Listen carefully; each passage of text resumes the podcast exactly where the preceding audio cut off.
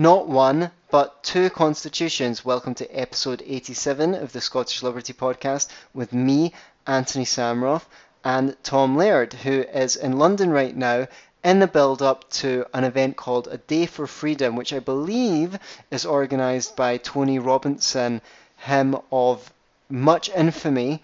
Wikipedia says he's a right wing activist, whatever right wing means these days. But one way or another, he is putting on an event featuring Milo Yiannopoulos, Raheem Kassam, Lauren Southern, Count Dankula, Sargon of Akkad himself, Gavin McInnes, and apparently more speakers. I don't know if I will make it down. I would like to make it down, but I don't know if I will. I am, of course, just back from New York City, where I had an uncanny opportunity to meet the one and only Dr. Tom Woods. We went out for a nice dinner at an Italian restaurant, him, me, and a friend of mine. He just happened to be flying in the day before I left, so that was really, really lucky. While I was there, I also had the very pleasurable opportunity of meeting a bunch of you guys, seven or eight people who've listened to the show over the course of the time I was in New York came out to meet me, and that's just like super flattering and just really amazing. What you're getting today is our appearance last week on the show Liberty Weekly, which we were kindly offered to participate in by the gracious host Patrick McFarlane. Enjoy. Hello, friends. Patrick McFarlane here, coming at you with another episode of the Liberty Weekly podcast. This episode is episode 70, and we have a few guests on today. That is Anthony Sammeroff and Tom Laird from the Scottish Liberty podcast. And I'm so excited to welcome you guys on. Um, how you, how's it going today? It's going good, man. It's good. The weather's good. Uh, feeling groovy. Yeah, the, the weather is good. I have barely slept um, for some unknown reason but I'm on top form on adrenaline to be on the Liberty Weekly podcast. I'm glad that your show exists, uh, and it's great how you signpost people to what's going on in Liberty each week. Yeah, I appreciate that, man. And um, yeah, I heard about I heard you guys maybe like a year and a half ago from the Tom Woods show. So I mean, that really your appearances really make waves, you know. What you found out about us from the Tom Woods show? We haven't had anyone we haven't had anyone come in from Tom Woods show before. Yeah, right. we would have like no career if it wasn't for Tom Woods. Seriously, yeah. Uh, a good good three quarters. Big shout out to Uncle Tom. Uh, Uncle Tom, yeah, uh, a good three quarters of our listenership, or maybe more, uh, discovered us through Tom Woods. So uh, we owe him a lot. Hell yeah! And I mean, so my favorite thing, and I've said in the show, is meeting uh, Liberty folks from across the world. And I have a special place in my heart for Scotland because my mom's side of the family is Scottish. And, um, yeah, so I just, I was, one of the big reasons why I wanted to get you on is because I had an American legal history class in school and we spent most of it studying British law and British history. And, okay. but I, I'm sure we'll get into that. But first, I just wanted to ask you guys, like, you just want to tell your Liberty stories and how you decided to start the show? Okay, you go first. Well, I hatched out of an egg as a libertarian. yeah. Uh, no, uh, basically, I was, in modern terms, you would have said I was a, a progressive growing up, although we don't use that word in the UK uh, in the 2000s. So I wasn't like a full blown commie or anything like that. I believed in a market economy, but I believed in a he- heavily regulated market economy with, you know, workers' rights and safety nets and all that stuff. But I wouldn't say that I had a very cardboard view of the world because I definitely saw, say, the Democratic Party and the Republican Party is two heads of the same dragon, even though under the Bush era I thought the Republicans were slightly worse.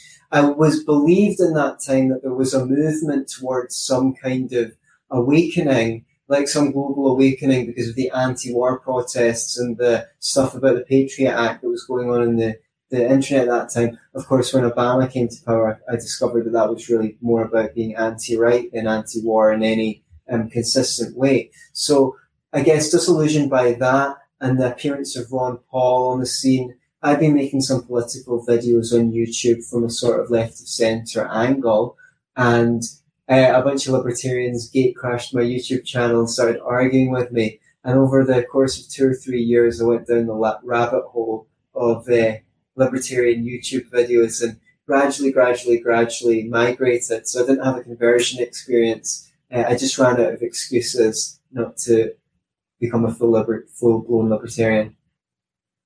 Yeah, it. I mean, it just goes to show that what we do on the internet actually does change some things. Mm. Uh, well, yeah, if people are looking for good information, I think sometimes with our shows, not always, but sometimes what I would like to do is provide a resource that if someone gets in an argument with their lefty friend, they can say, watch this podcast, and maybe it'll come in useful sometime. Yeah. I don't know. Other ones are just very entertaining for us. Yeah. Well, I'm always, I'm always a big believer that you, you can lead a horse to water, but you can't make him drink. But so you have to have the horse be willing to drink. So mm-hmm. that's what my show is, I guess, too. Yeah, but what what well, about you, Tom? Yeah, I'm always, I'm always willing to drink. Uh, yeah, I can attest to that.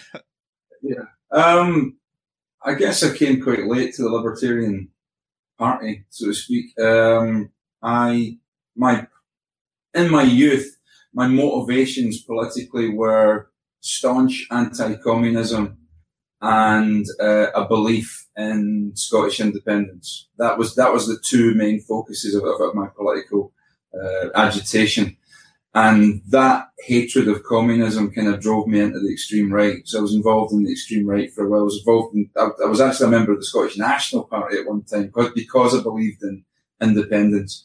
But that party took a massive swing to the left somewhere around the, the, the 80s, the mid, uh, early 80s.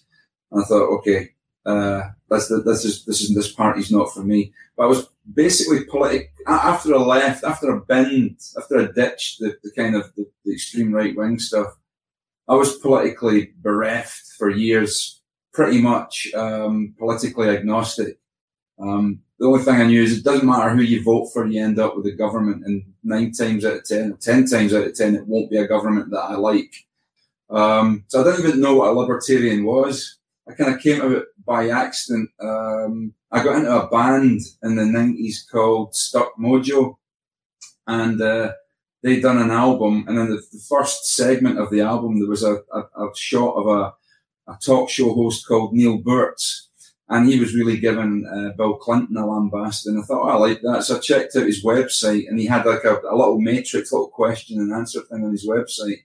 And you, and according to how they answered, uh, you answered the questions, it told you where you were in this little political diamond-shaped matrix. And I kept coming up right libertarian. And I thought that can't be right. Libertarian It sounds a bit too much like liberal to me. Like I kept every time I kept trying, it still came up right libertarian. So that kind of got me thinking. And at that time, the, the, the, internet wasn't, there wasn't too much, it wasn't, it wasn't as prolific as it is now in terms of libertarian, uh, web pages and libertarian podcasts. But you know, I kind of stumbled through it, got some information, uh, and kind of regarded myself eventually as a classic liberal. Um, and probably I've been calling myself a libertarian for about the last eight years or so stumbled across the libertarians in Scotland. There was about four of us used to meet in a pub of a of a of a Sunday uh, once a month. In fact, it wasn't even once a month. Uh, when I looked on the libertarian website in Scotland, there'd been one meeting, and uh, that was the only one that was on there. And that had been a that, when I checked it out, that was a year previously. Um, then I turned up to the one meeting that they did have eventually, and then it became a reg- we, we kept it going. It became a regular thing. Before we, we knew it, we actually formed the party, and uh, and now here we are with a fully fledged Scottish Libertarian Party, of which I'm privileged to be the leader. So yeah, and then met with Mr. Sammeroff here, and we decided it'd be a good idea to do our own podcast. Yeah, that's great. Yeah. yeah. What were you going to say? Sorry, I didn't mean to. I was just going to say, and the rest is just history. Yeah, yeah, right. Well, I mean, that's awesome. I mean, that's like exponential growth. Like, um, yeah. what they say, Murray Rothbard in the 70s, there were 24 libertarians in the entire world. Yeah. So, yeah, there's. It was a conservative estimate, I think. yeah. Well, um, the bad pun. we we kind of touched on this, and this was on the the agenda. But can you tell me a little bit about like the climate for liberty in the UK? I'm sure you get this question a lot. And then, do you want to talk a little bit about how like UK, the UK obviously is a bunch of different kingdoms. How do Scots see themselves in relation to the English? And I know, do Welsh people consider themselves English and how does that all fit together? Yeah.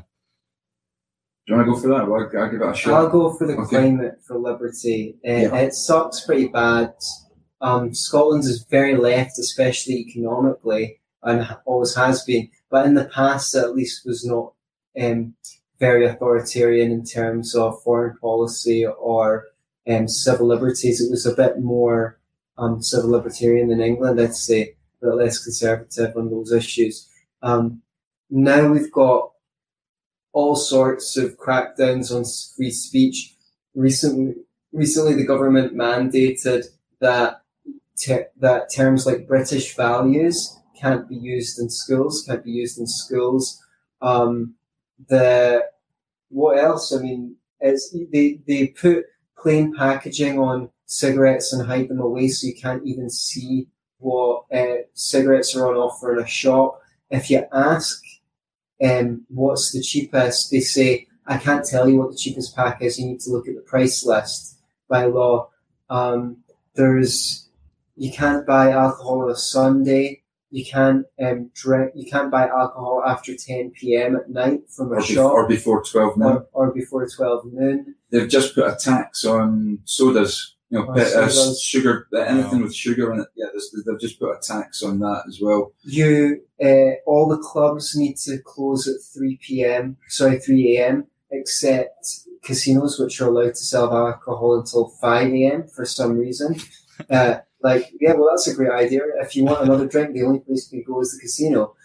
I don't know where the laws come from, but we can imagine there's some crony capitalism involved. In so many ways, the climate for liberty is poor. That's not to mention that, uh, as you know, famous YouTuber Count Dankula was shared was just sentenced for He's not teaching. sentenced no, he's yet. not- he's been found He's guilty. been found guilty of hate crime or Hate crimes. for He's teaching his girlfriend's hug to do a Nazi salute in response to the Declaration Die Heiler Gas the Jews, which, okay, admittedly is pretty unsavory.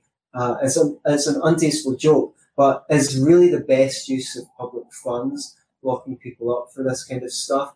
We have uh, free university education, um, and a lot of the edu- the universities are teaching uh, bogus degrees that don't have any vocational output. Uh, all of the women's studies and feminist um, propaganda is being taught through them uh, out of the public purse. So people are being indoctrinated into this stuff. So I would say the climate for liberties is poor.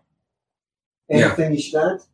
Um, well, you, you asked about you know the, the different the different aspects of the United Kingdom, Wales, and, and so forth. Um, I, guess Wales being a, a principality, you know, one of they, were- they were kind of completely conquered by England, you know, way back when. Scotland was never been has never been completely conquered by England. We just kind of we were worse. We sold out. We sold our, our liberty to the English, um, and, and and became part of the of the United Kingdom uh, in the 1700s. But uh, Ireland, obviously, fiercely were always fiercely independent uh, and, and see themselves as Irish, not British. Uh, I would say most Welsh would probably see themselves as British, but Welsh. I think North Wales are more fiercely Welsh. The Welsh language uh, is more prevalent there than, than it is in the rest of Wales. But having said that, Wales has a nationalistic type uh, party in power in their assembly. They don't have a parliament; they have an assembly, but amounts to the same thing. It doesn't have the far-reaching powers that the Scottish Parliament does, but they but they have it. Northern Ireland has its own assembly.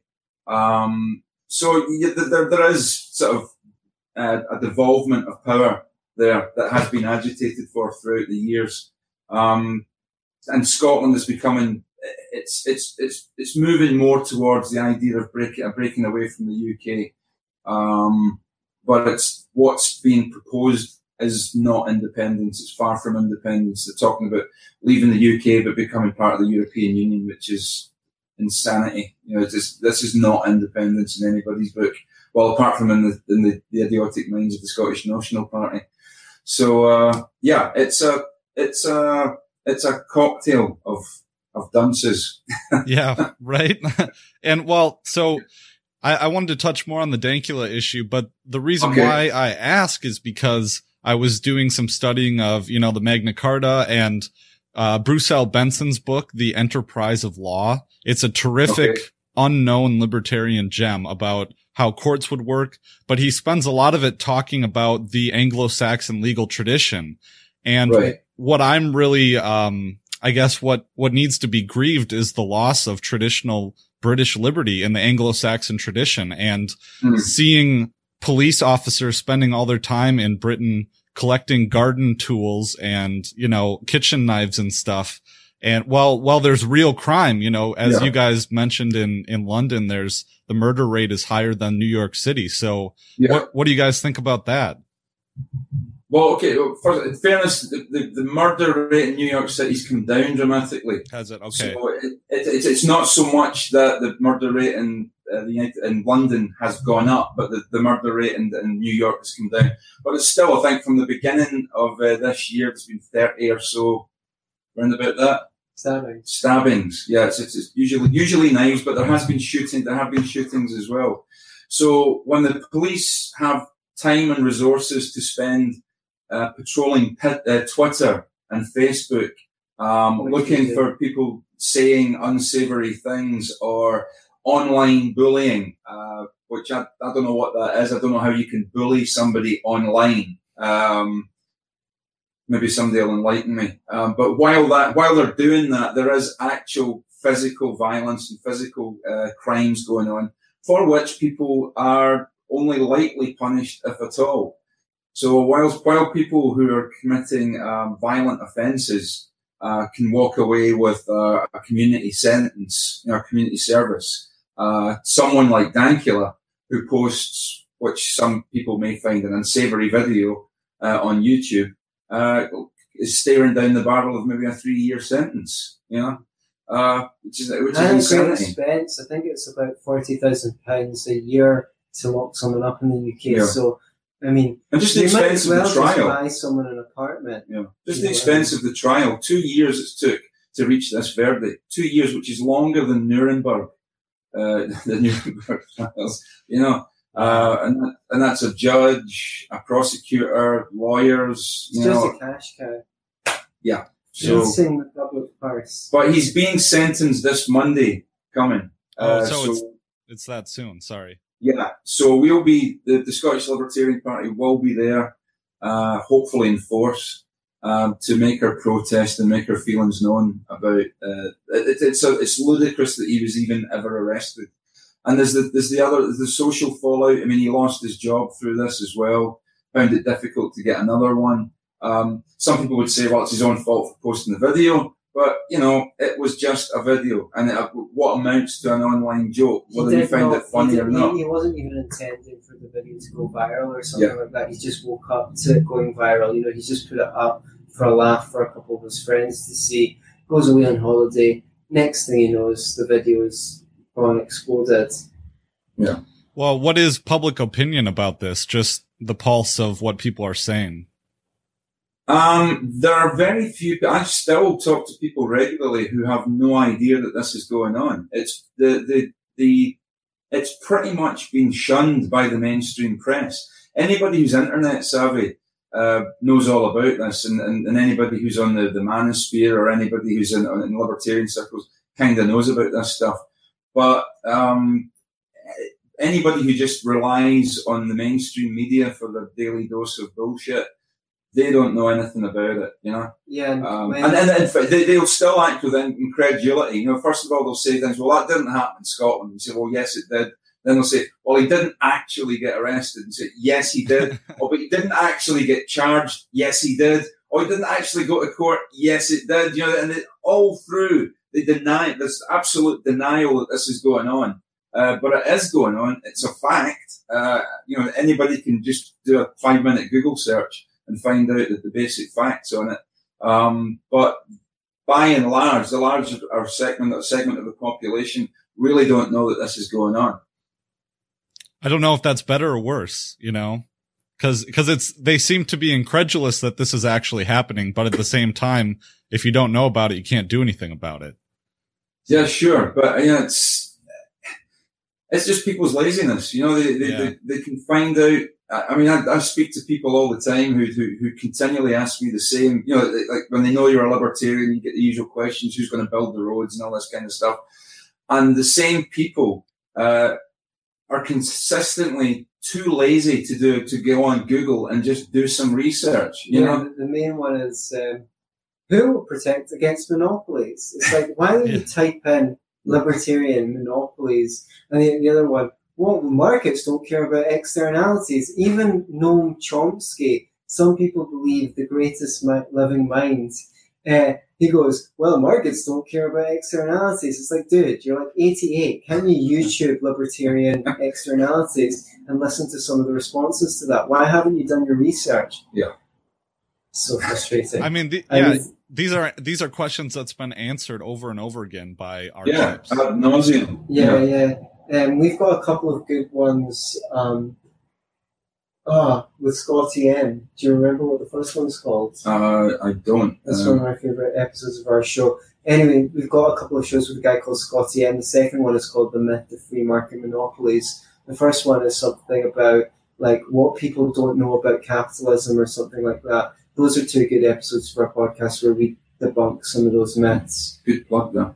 Yeah. awesome. I'll I'll put those in the show notes page. I think this Okay, yeah, this should be coming out on tomorrow on Friday. So uh we'll All do right, that cool. for you. So um what do you one thing I am curious about is what you guys learn about the A the Magna Carta and B just about your constitution in general because, you know, Americans we have a really hard time wrapping our head around the concept of an unwritten constitution. Yeah.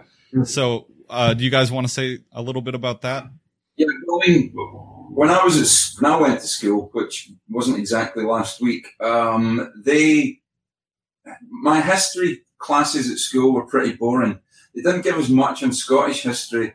They didn't really, the only thing they gave us from British history was the Industrial Revolution, which of Yeah. course was a completely slanted, you know, here, take these big spoonfuls of socialist theory, you know, and uh, Charles Dickens. You know, they, they, talk as if Charles Dickens actually wrote reportage when he wrote his novels instead of just poverty porn for posh people. So it was like, um, yeah. So we, the Magna Carta, I don't even think we, we, we touched on it. It was mentioned, but we never done much study. We've probably done more of a study on the American uh, Constitution than we've done on the on the British Constitution. But you're right, we don't we don't actually have a written constitution it's a mixture of different uh, documents. It's a mixture of uh, common law, um, something called the Petition of Right that came in in 1628, uh, which specifies um, uh, individual, certain individual liberties that the Crown can't uh, infringe upon. Then in 1688, there was something called the Glorious Revolution, where uh, William of Orange came over from Holland. The, the Dutch call it a, an invasion, but we don't call it an invasion. We say he was invited over, uh, which he was. But anyway, uh, when he established uh, his government, they had something called the, the, the Bill of Rights, or the, De- the Declaration of Rights, um, which he signed to, which is basically about the sovereignty of Parliament.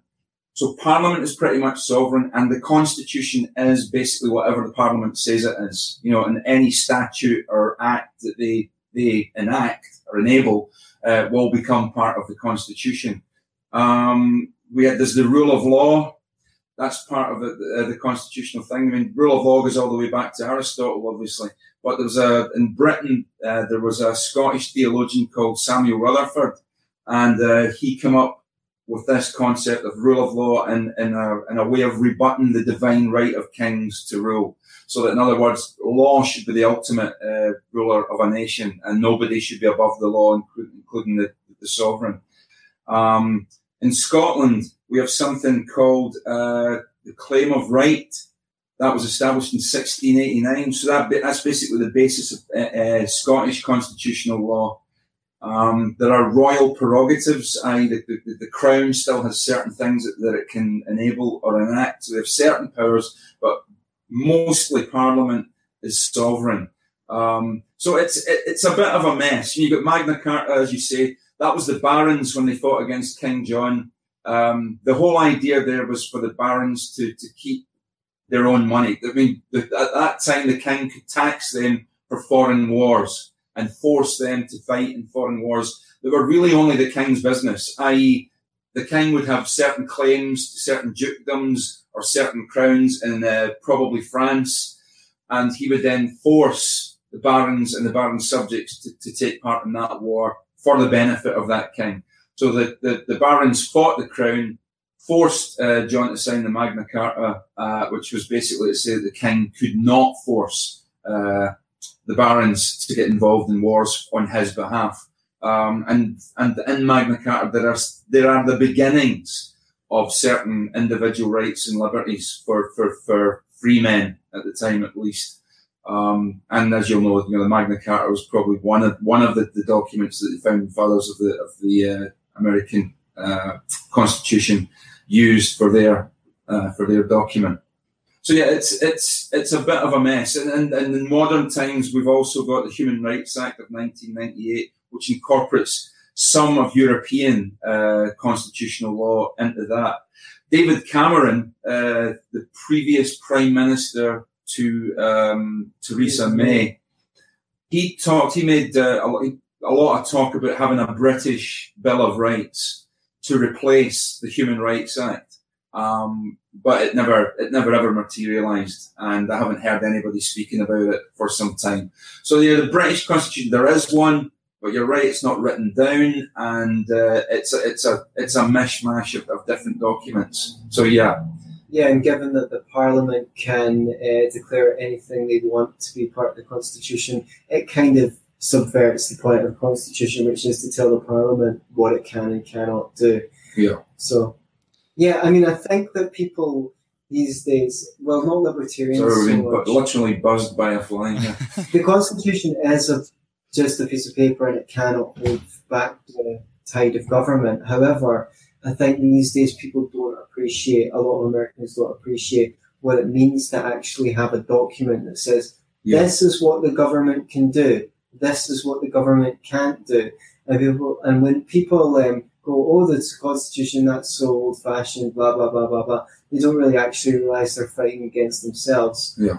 Um, I think one of the things that's so important about the Constitution is this idea that you have the right to life, liberty, the pursuit of happiness, or prop- property, whichever way you want to read it. Like because because this is a historical doc, a historic document for re- for reasons that people don't appreciate, which is it's the first political document that sanctions the end the rights of the individual. Your pursuit Yeah. of happiness, right?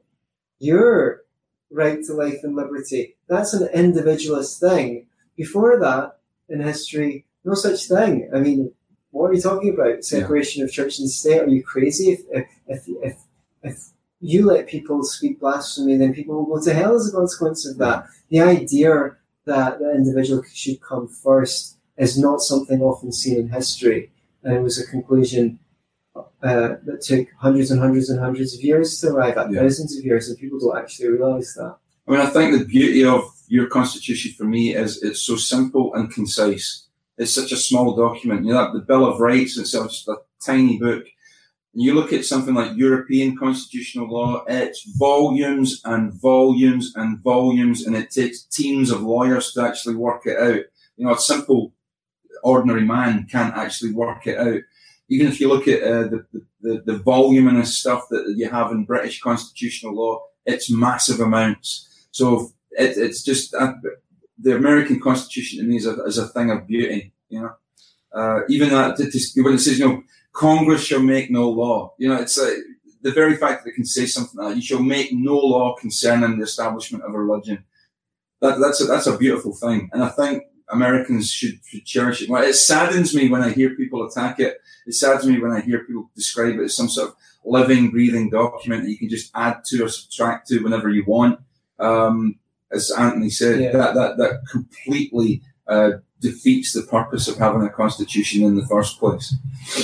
Yeah, and excuse me, that was a brilliant recounting. I'm I'm really glad that we could go through that history of the British Constitution and uh, I mean, being anarchists ourselves, you know, I, have done a lot of work on the Constitution of No Authority and how, you know, okay. the document is flawed because we're always just standing there holding the bag, scratching our heads, wondering what went wrong with our minarchy, you know, but, mm-hmm. but it's easy to throw out the brilliance of the Constitution mm-hmm. and, and the fact that it is important and it does, it is the, you know, the pinnacle of hundreds of years of struggling for liberty. And, um, it's it's funny to kind of look at it and see what the problems are with both the British yeah. side and on the US side. But one thing that I really did appreciate and I this is my textbook. I don't know if you guys know Anne Leon. Is she a, a known scholar or a known name? Uh, I I can't. Yeah, it's uh, the first. It's the first time yeah, I've heard. It's first time I've, I've okay. Heard. I didn't know if she was a prominent scholar or, but uh, she maybe is. Don't take her ignorance of her. As, oh, as, sure. As, no. Yeah, yeah. I mean, she, she may, may, maybe, but people still read books. yeah, right. well, one one thing I I found very interesting in my class because I, I I wrote a big long paper about nullification in the United mm. States, and then in doing so, I learned that one thing that the founding fathers were doing, like Thomas Jefferson in particular, he was writing to King George, asking him to assert his power as the monarch to help mm. the Americans because the Americans were hearkening back to the, the liberties that they saw that they had as Englishmen. And, yeah. and so just, just, I want people to realize that, you know, a lot of us, a lot of what we hearken to is from, you know, the British tradition and the yeah. Anglo-Saxon tradition. So yeah, yeah it, in, it's interesting. Um, yeah, it's interesting what you say about I mean, Lysander Spooner, as you know, he, he didn't have a lot of good things to say about yeah. the Constitution. I think while you have a government, your best defense against it is the Constitution. Definitely. While you have one. We all agree that it's probably best if you, if, you know, if the government goes, you know, government is a cancer. But while it exists, you better have that document because once it goes, you have, you have no uh, lawful defense uh, against the, against the government and its predations. Hell yeah. It, it is important. Yeah. And I, you know, trying to, like Ron Paul always appeals to the Constitution. And I, my, yeah. I think that Ron Paul is a Rothbardian through and through, but he, his, right. His persona, his measuring power, you know, is, um, just that appealing to conservative Republicans who, who like yeah. the Constitution. But um, I mean, I think it's important to mention as well that, I mean, I'm sure you'll agree, the Constitution didn't actually give people any rights. Yeah. It only highlighted that these are the rights that you already have and should never be taken away from you. You know, that, that's, that's the interesting thing. And people don't get that. I mean, they, yeah. and, and we, we were talking, I think I've always, I've thrown this out, I guess, a couple times in the show is that I got a, I got a five on, on the AP US history exam. So high school students have a chance to take like, um, college courses when they're in high school. And right. I got the highest score on the AP history test. Well, going through and learning the libertarian things, I didn't know anything. I mean, I, I knew their version of history. You know what I mean? Um, but even, yeah. even about the wars and stuff. So it's just, what is what is the state in the UK? Is it very similar to the United States where people just don't know their history? I would say pretty much. You know, um, I would say your your average citizen is, is, is fairly ignorant. You know, um, of of their of their own history and why it matters. Um, and as I say in school, if I, if I relied on what I was taught in school uh, for my for my history, I, I wouldn't know anything man. You know, it's, it's, they really didn't teach us anything that was controversial. Uh, it was all pretty much stuff that was, I mean, we, we got the, the, some, some agrarian stuff. Like I say, the industrial revolution. Uh, we, we learned about some ancient dude that they found in a peat bog and, and, yeah. and, in Anglia or something like that. You know, we spent days, weeks, you know, learning about this guy. Now, the whole thing was supposed to teach you how to dissect history and how to uh, how to approach it, but it was pretty useless. I thought, you know, and I, I, I love history and I loved history, but it's like everything I learned in school, it almost put me off. You know, I got Shakespeare at school and it almost killed Shakespeare for me. It was years later that I revisited and found I loved it, but the school almost killed it for me. and it was it was the same sadly with history.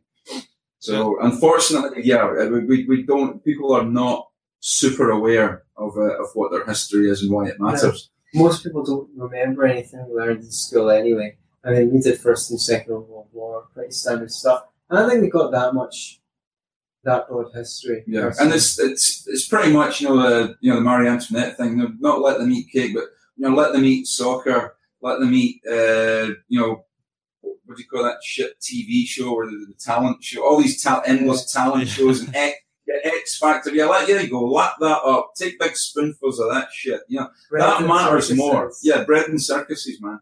That that stuff matters more to your average punter than uh, than history and, and why it's important.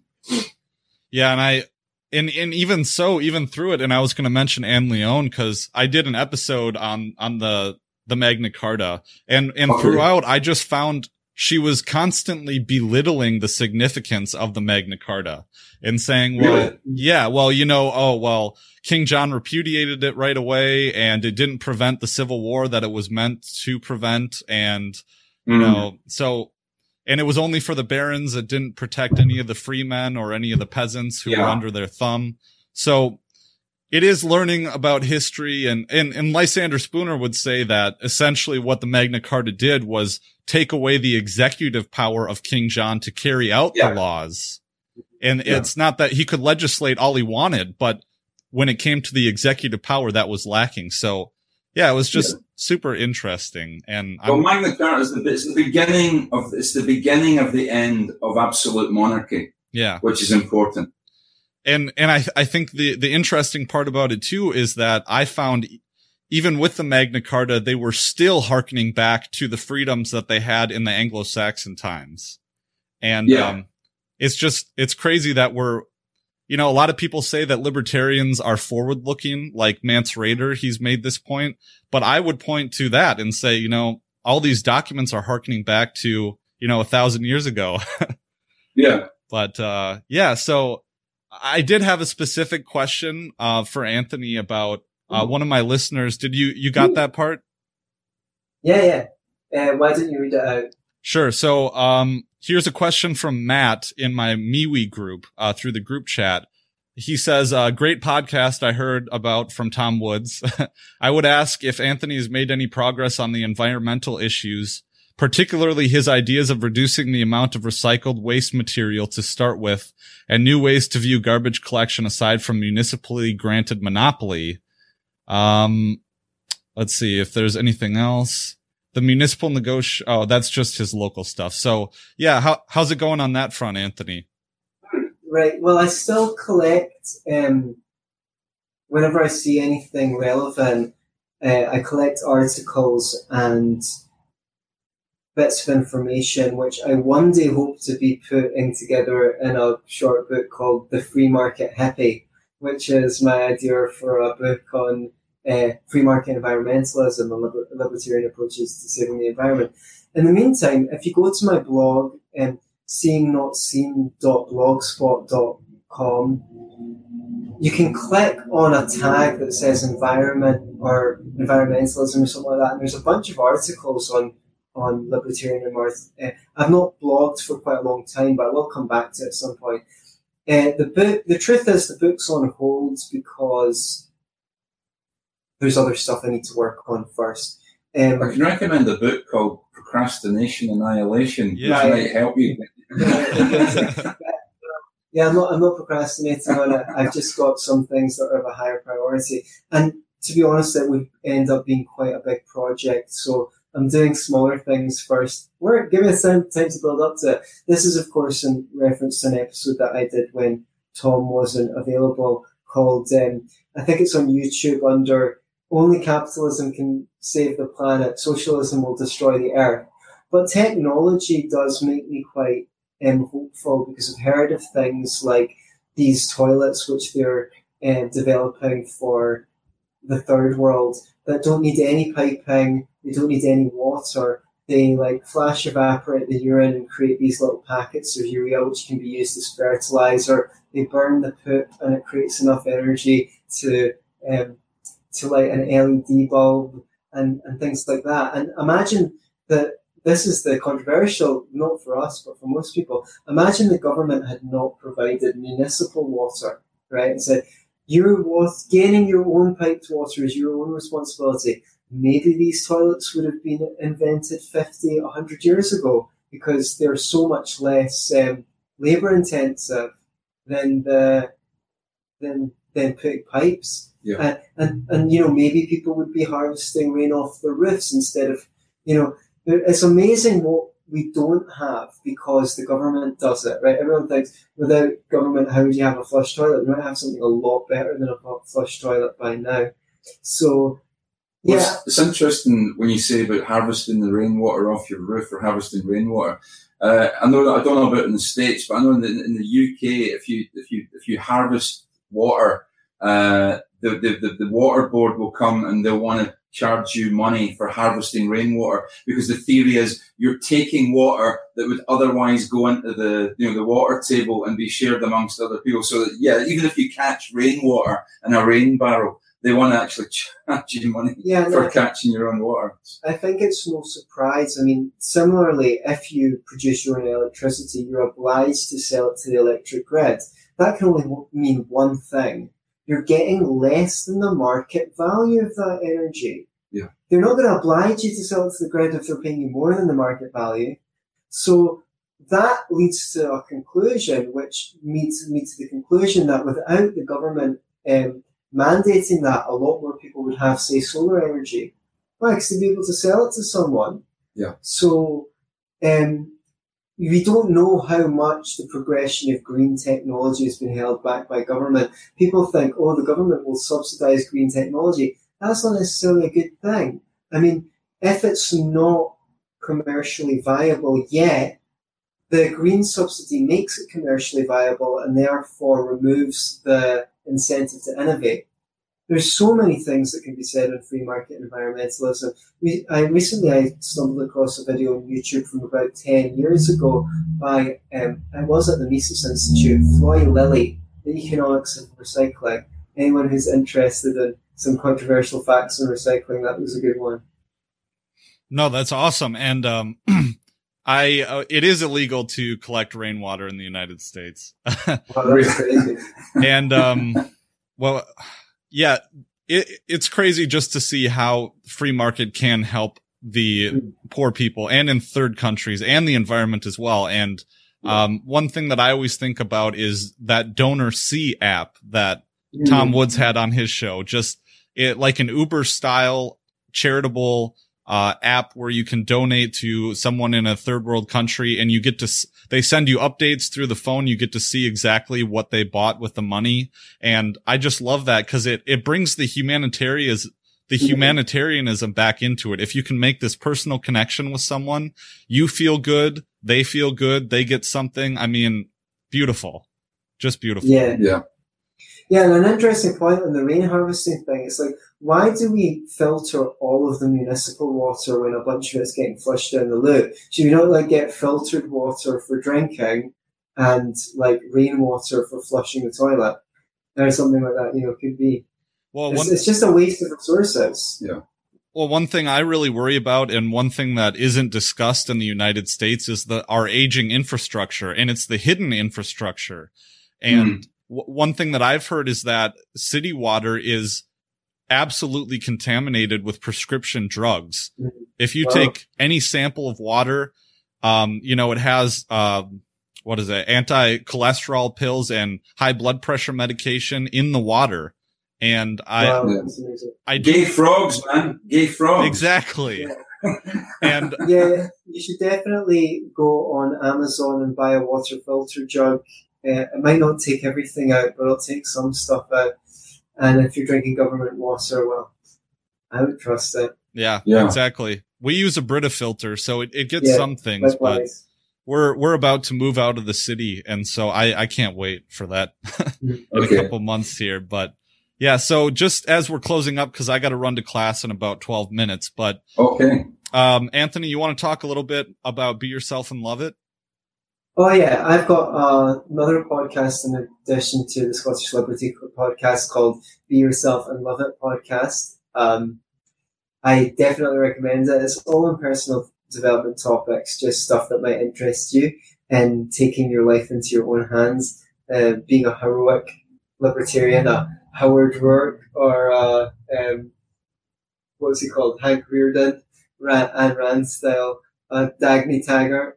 Um, yeah, I, I, enjoy it. I sometimes interview personal development experts and vice versa. But the one thing, if you uh, you should you can get all links to our show and my show and other resources that I'm involved in by downloading my free book, Procrastination Annihilation, from beyourselfandloveit.com forward slash do it. Uh, it's a free ebook about 25,000 words long, only takes two hours to read, and it's very useful, and it's got links to all of my work and uh, the stuff that we're involved in too. So you can find all of our links in there. Awesome. Yeah. And I'll include that in the show notes page as well. But Tom, are you involved with that at all? No, not at all. That's uh, that's that's Anthony's side project. That's his solo project. Yeah. Right on. My, yeah. My, my side project. He's got more side projects than Phil and Selma. well, yeah, well, okay. Sure. But the ones that do get it will is, is there anything that you wanted to plug, Tom? Just anything you're involved with or your involvement with the Scottish LP? Uh, well, if, if, there's any viewers who know anybody in the UK or they're in the UK or in Scotland and they, and they feel strongly about the Count Dankula thing, this coming Monday, as I say, he, the, he's due to be sentenced. Uh, I think it's half past two. Uh, don't quote me on that, but um, it's it's in the afternoon anyway, and we will be there uh, to, to, make our protest peacefully, of course. Um, so uh, get get your ass to Airdrie Sheriff Court in Lanarkshire if you're if you're in the UK and and, and you hear this. Uh, and if you're in the UK again, if you're if you're not a member of uh, the Scottish Libertarian Party in Scotland, then uh, why aren't you? You know, get get yourself a membership and yeah, support the party the and come to the meetings that we have once a month. You can find us at www.scottishlibertarians.com. Awesome. Yeah. So, uh, it's been a great pleasure to have you on. We got into a lot of really good topics and I hope that we can pick it up again sometime in the near future just sure. to shoot the shit a little more. But, uh, thank you guys so much for joining me. And, uh, once again, for the audience, the show notes may be found at libertyweekly.net forward slash 70. So thanks guys. Thank, Thank you. you so much. Have a good day. Have a great day.